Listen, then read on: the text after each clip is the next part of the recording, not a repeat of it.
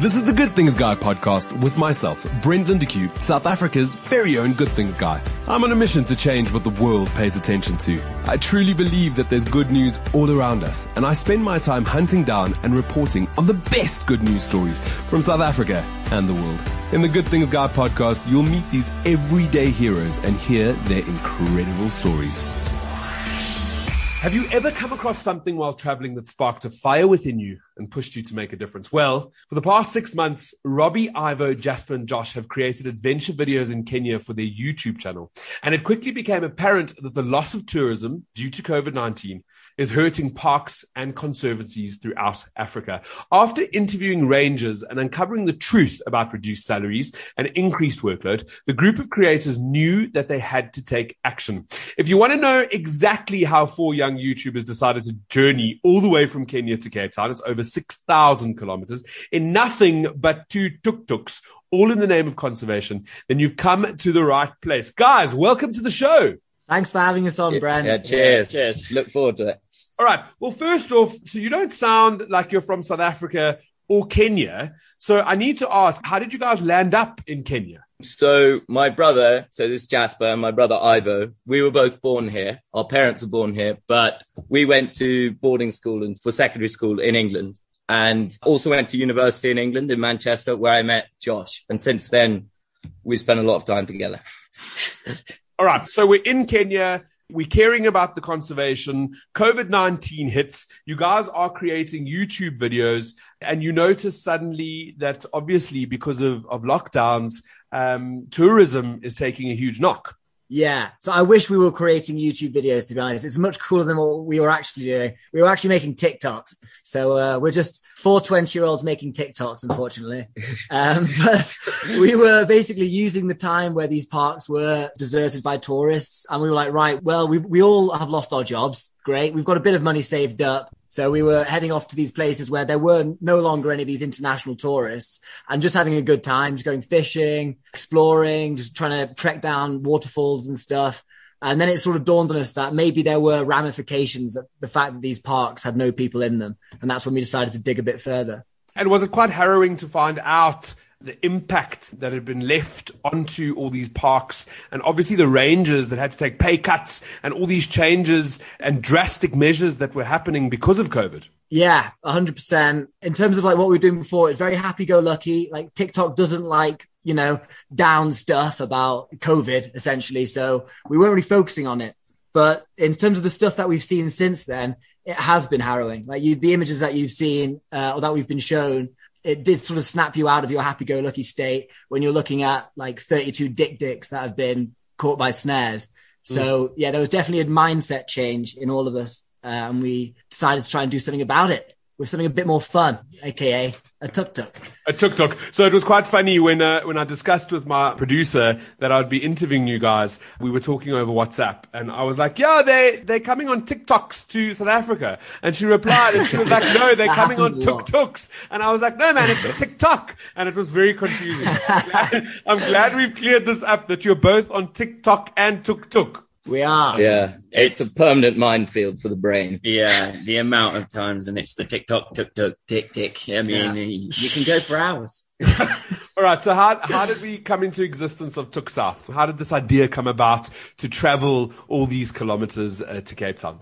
Well, we decided to pick the most uh, sort of absurd vehicle for the journey because I mean, typically the sort of Cape to Cairo, you do it in sort of overlanding, like your big four drives or in nice motorbikes. So we thought take the urban vehicle that really doesn't stray very far from city centers and try put enough work into it to convert it into a safari capable machine and just sort of it adds a bit of yeah as i said absurdity and humor to it so there's the like the slightly hard hitting message that we feel is is diffused somewhat by doing this in such a comedic vehicle or series of comedic vehicles. is it possible to do such a long trip in a tuk-tuk? Because, like, I would think that they are built for we'll you know. short distances. yeah, they're, they're not ideal machines. Um, and there's only one way to find out, I guess. I don't think I don't think anyone's really done what we're going to try and do in them. And I mean, there are dreams that we get to Cape Town and then we ship these things over to South America and head to Alaska in them. So we've got our money on them being able to do it. Mm-hmm. But I mean, to be honest, we have no idea. We haven't had a logbook for ages. So the furthest we've driven is about 100 kilometers in these things. Mm. So we don't know. And was there some sort of modification that had to happen to these vehicles to make them a little bit more prepared? Lots. Yeah, so many modifications. They are actually terribly built vehicles. Um, no disrespect to them, but yeah, we've had to replace like every bolt and washer on them. The roll cage you could bend with your hands, so we've replaced that. Uh, they've had to have skid plates put into them because the skid plate was made of plastic. We've also had to put tow hitches into them, and then so we've got a passenger vehicle, and then we've got a van. And the vision for the van is that it's going to turn into one of those very swish, fold out sort of camper van things. And so it's got, uh, we've had a whole frame built into the back of it. It's got like a big lifting up gullwing door, a table that pulls out with cookers inbuilt. It's got gas. It's got piped water in there. It's, but I mean, we're in And the process and a sink, hopefully. so we're in the process of converting this thing. It should have two 100 watt solar panels on the roof, full inverter system, power, all in a vehicle that has eight horsepower. So we hope there are no hills. Yeah, we're not going up hills. It's a tiny home. These tiny homes, this this van, was some of the inspiration that you got to interior design this thing. Did that come from TikTok? Because I know there's a whole there's a whole interior design minivan TikTok vibe, Unbuilt. isn't there? I said that we had our savings from our, our previous jobs. Well, we've put all of those into tuk-tuks. So we've literally had to try and come up with ways that we can actually turn them into ter- from terrible investments into ways that we can actually, you know, try and sustain ourselves in life.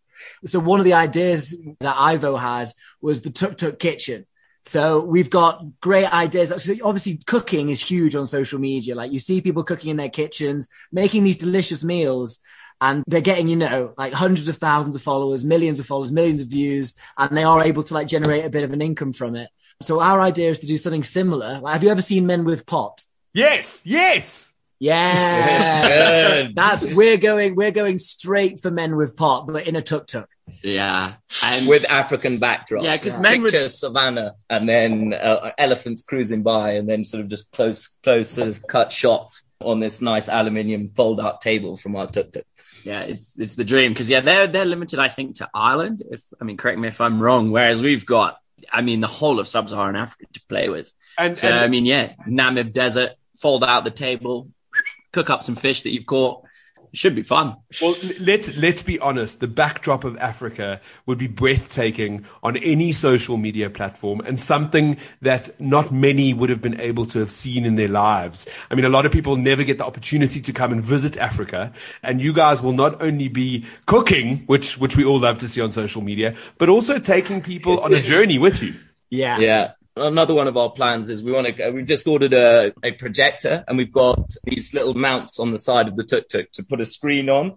And then we're going to try and, um, well, for instance, our, the, this little documentary trailer that we made on COVID and conservation, mainly shot in Northern Kenya, but obviously we want to make a larger documentary on the impacts of COVID throughout all of the conservancies and little reserves that we go along the way down. But with the Tuk Tuk Cinema, we're hoping that we can sort of all these little communities that we meet along the way. Not only can we show them sort of like some of our, our story and our message and what we're trying to do, but we can also just have little movie nights with them. And then we can have another little, I mean, it's not going to be an independent social media channel, but it will be just Tuk Cinema. a, Tuk Cinema, a, a way of um, like diversifying the pies that we have fingers in.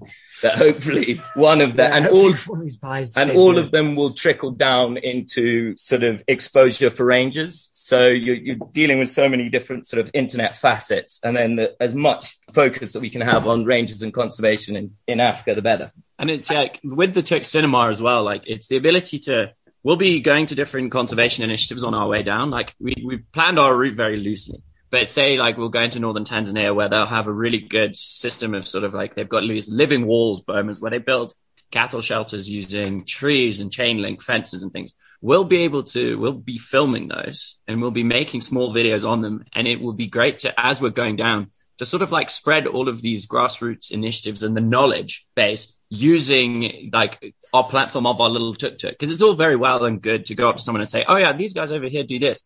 but to be able to actually have our videos that we've made on these like really some groundbreaking like grassroots conservation initiatives and just show them, show them like mm. this is these guys are doing this just what a thousand kilometers north of you. And you so, can follow suit. Yeah. And like, this is how you do it. Here's a video on exactly what they've done. So hopefully it's, we're not just spreading the message to our social media followers through having the ability. We'll also be spreading it to the people that we see on the way down, if we can. Explain to me just what is one of the biggest points that I should care about when it comes to rangers and conservation right now during COVID? Just off the top of your head, because obviously I, I, believe that the listeners I want them to get on board. I want them to follow you. I want them to care. But tell me, what is it that we need to care about? One of the biggest points. A lot of our filming has been done in the more sort of remote conservancies of northern Kenya, like the likes of Amboseli, Masai Mara, Serengeti here in East Africa. They're obviously tourists are returning, but they have dropped because of the impact of COVID. They've dropped their rates so much so that it is just too much of an alluring prospect for a tourist that would be going to one of the more fringe conservancies to turn down this sort of unbelievable deal in the Mara or Amboseli. So most of the places we've been filming, even though tourism is returning, they're still sort of stuck in the desert with regards to sort of funding. And because they are not sort of propped up by all of these swanky resorts and donor funding, a lot of it is basically community conservation that draws all of its money from the occasional tourists that come through. And that is the money that funds the Rangers. So without any tourism going in, they don't have the sort of fallback of having sort of a donor system to keep their Rangers paid and afloat. And that's why if we're looking at the incidents in rise of bushmeat, charcoaling, illegal logging is all happening in the areas where it was in a process of they really started to appreciate tourism because it, it, it's kind of a new initiative in these more remote areas of northern Kenya. But then to have all of the benefits of it suddenly disappear and be hungry and on the edge, of course, you're going to look at some antelopes or something and like, look, I need to feed my family. So if we to keep rangers employed in these areas, obviously the money that they make goes back into the communities and it keeps the concept of conservation sort of present in those communities rather than seeing like what is it what is conservation doing for us right now when we've got no tourists no income coming from it? So we just really want to try and highlight that it's the more remote conservancies not not the like kruger national park in south africa that are in trouble and still in trouble now despite the return of tourism. As a caveat like um, i would say having spoken to them and interviewed a lot of them, like over a thousand rangers, I think have died since 2003 in the field, like trying to do the job they're doing. So it's, it's a job which requires like great risk, great determination, great skill. And they're just putting it all on the line for something that most humans like love. Like whenever a documentary comes on the TV, you're not thinking about the fact that these things wouldn't exist if it wasn't for people out there actually doing the job of protecting them. And now their, their wages are cut massively uh, due to tourism money sort of drying up a little bit in these, like Jasper said, lesser known conservancies. So after hearing enough of the stories, there wasn't really an option about if we could help or whether we would help. It was just like bloody hell, like, these boys are heroes and um, and women. Sorry, there's also a huge contingent of women rangers that we plan on visiting on the way. But uh, we we really do want to raise some money for them because we think they deserve it. And yeah, sorry to just add on to the little rant, but um, I find that a lot of the sort of large charitable foundations, so you've got sort of all of the elephant charities, the rhino charities, the lion charities, they receive like huge funding because everyone loves an elephant and everyone loves a lion or a rhino. We chose for rangers because when you pay the salary of a ranger, you don't just protect that elephant. You don't just protect that rhino. You protect the whole ecosystem. And that's right from the bottom to the top. You're protecting, I mean, cedar logging, for instance. You wouldn't even think of putting in for a charity to keep cedar forests alive. But through funding those ranges, that, that continues. You're protecting all of the raptors. You're protecting every small cat. Yeah. It's, it's ecosystem protection as opposed to keystone species protection. It's much better. I actually got goosebumps when you were speaking, and I think it's because I'm South African and I'm so tethered to the environment and, and to animals. When you speak about the fact that everybody loves an elephant, everybody loves a lion, we all do, and we all would love to to be part of keeping the conservatories alive and kicking and helping ultimately the rangers. Because without the rangers, in a nutshell, if we're not looking after them, our animals won't be looked after. So I applaud you guys for what you're doing. I'm looking forward to following the journey. I must ask, will there be some dangerous things along the way? This is Africa. There has to be, right? It's going to be littered with them. It's going to be covered in them. What makes me know? So I'm English, Brent. I'm not known uh, in, in these lands. I, I'm scared often, and uh, what, what, what I'm worried about is the fact that we encounter like old male buffaloes on our travels, and everyone gets really scared while sitting in a Land Cruiser, which where where we can actually run away. These things, it's very hard to put a tuk tuk in reverse. There's a lot of levers you're pulling. You probably will stall it. Like if we encounter an angry old male buffalo and it's within 30 meters of us, then we're in the hands of the gods. Like we really, we, our fate is not in our own hands. So, um, yeah, we're expecting some tumbles. yeah. And also they're three wheels. Drive something with three wheels and you will realize that they're incredibly unstable. Mm. We put a roll cage in for a reason.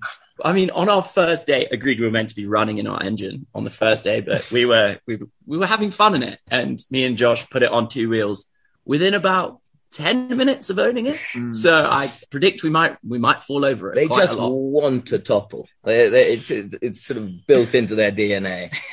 Any bump is like, no, no, I want to go over. Yeah, we've got the wildlife, we've got the vehicle themselves, and then yeah, just Africa. Yeah, a- expect the unexpected. The road, the roads are scary. Lorries, yeah, lorries, lorries scare us.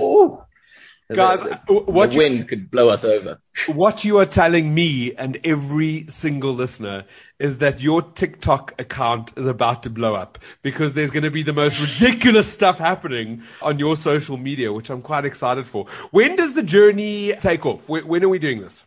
Oh, um, we, we, were meant to be there now. We were meant, not in South Africa, but we were definitely meant to be on our way now. Unfortunately, the bureaucracy of getting so you you know logbooks, basically the passport for your vehicle. Our tuk tuks don't have one, so um, we're currently like the people who've sold it to us um, are making up excuses. We're, we're, basically just trying to get hold of our tuk tuk's passport so we can get on our and license plate. Yeah, and it's been two months of trying to do this. It's it's been yeah, it's been a hassle. It's taking a lot of willpower not to slander them on your podcast, but we will we will refrain well, I want to invite you for when uh, for when you do pass through Johannesburg, is where I'm based. I would love to have you guys in studio uh, so we can chat a little bit about your journey, and then obviously all the listeners can catch up with your ongoings of what's been happening. But if people want to follow the journey and see these crazy TikToks that are about to come and YouTube videos and, and the rest of the social media, where do they go? Okay, so we have our YouTube channel is just Tuk South, and that's where you'll see our documentary, and we're going to start posting a lot more on there.